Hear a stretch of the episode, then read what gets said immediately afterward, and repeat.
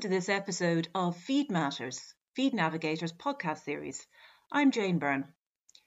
The US soybean supply chain is changing quite rapidly with consumer trends, growing export markets, and sustainability efforts influencing acreage and how soybeans are grown. A new report, funded by the soybean checkoffs in Iowa, Missouri, Illinois, Indiana, and Ohio, looks to outline the biggest potential shifts for US soy so that farmers, commodity organisations, and industry can best position themselves for success.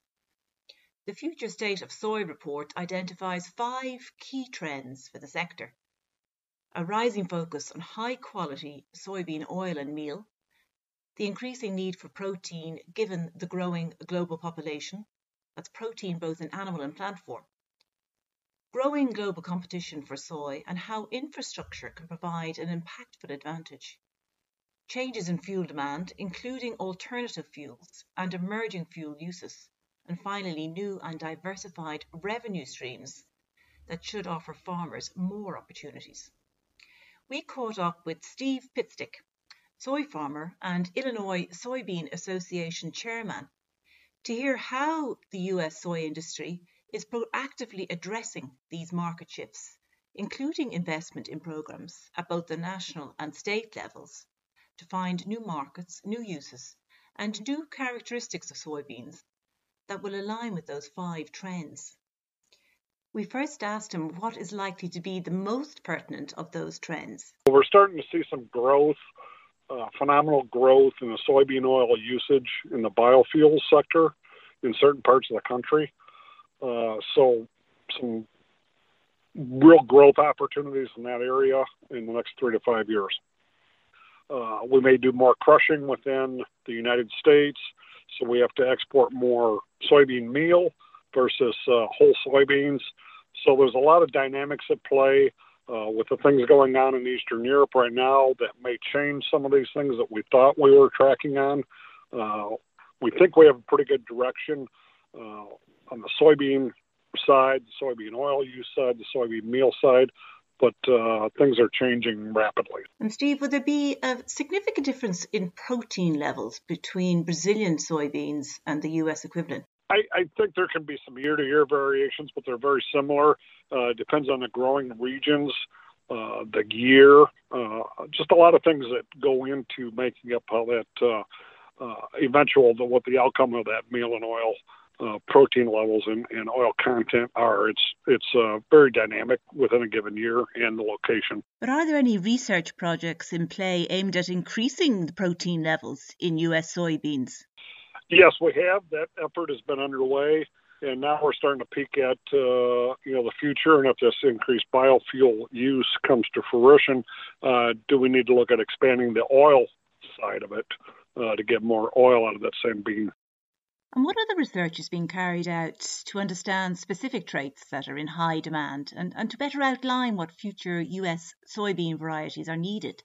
Yeah, within the US, there's a lot of uh, development in the uh, uh, herbicide resistance side, uh, trying to find which trait that works. We've had some resistance issues with certain products uh, just after using them 20 years. Uh, nature has allowed that to happen. Uh, so we have to be continuing chasing that side for weed control options. Uh, also, you know, trying to get a higher protein, trying to get better oil.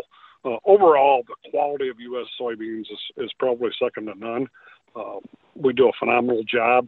I think, uh, like the soybeans that I grow on my farm are handled very minimally until they get to that export uh, terminal in, in New Orleans, United States, Louisiana.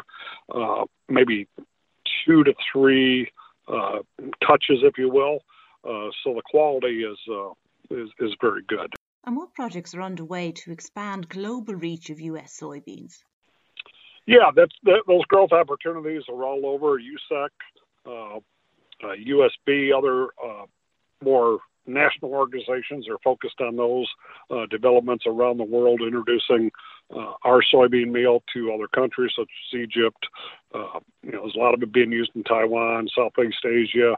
Uh, just trying to get that stuff out there and, and uh, showing the, the rest of the world what we have to offer. And do you expect Chinese demand to be um, impressive over the next couple of years as well? Yes, most of the forecasts seem to be uh, showing robust demand there, uh, continuing it as it has in the past.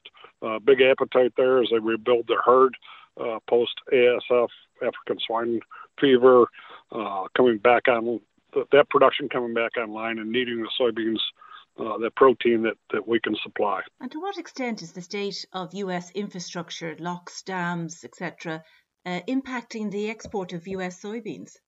Yeah, I, I, don't know that it's a true struggle, um, but a lot of the locks and dams were built in the 30s, 40s, so almost 80 years ago. Uh, that stuff just needs to be updated. It's starting to to have a lot of wear. Uh, with the instru- infrastructure bill that was passed recently and through the Congress, uh, there's some attention to the uh, locks and dams in the most need of repair. Just trying to get those up so that we can move bigger cargoes through them more efficiently and uh, just well, the opportunity to be more efficient and more timely in the exports. And is U.S. soy likely to stay competitive? Oh, absolutely. Uh, we have a, a, a perfect product out here. It's it's really in high demand. Um, you know, I think our growers across the country uh, take a lot of pride in what we do. Uh, we, we focus on quality. Uh, the industry is trying to bring us better uh, better products, higher protein, uh, in the future higher oil. Uh, it's just kind of a development as we go. Everything's just evolving, and we continue to uh, try to be on the forefront of that product. Now, from a, an environmental perspective, how sustainable is the industry?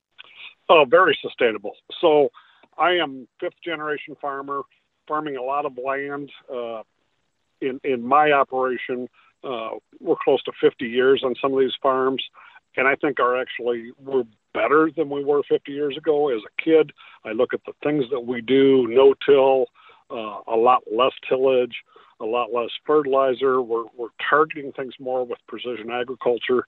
I think we're doing a phenomenal job now compared to what we were doing 50 years ago. And I see that going forward and uh, just continuing to get better at what we do. In my operation, we strive for continuous improvement. We look at every aspect of the operation and try to see if there's something uh, based on new equipment or new technology that we can do better. So every year we're trying to make improvements. Our yields have doubled in the last two decades. So you, know, you look at that, plus we're using less fuel, less fertilizer per acre. So the sustainability of these products is actually improving.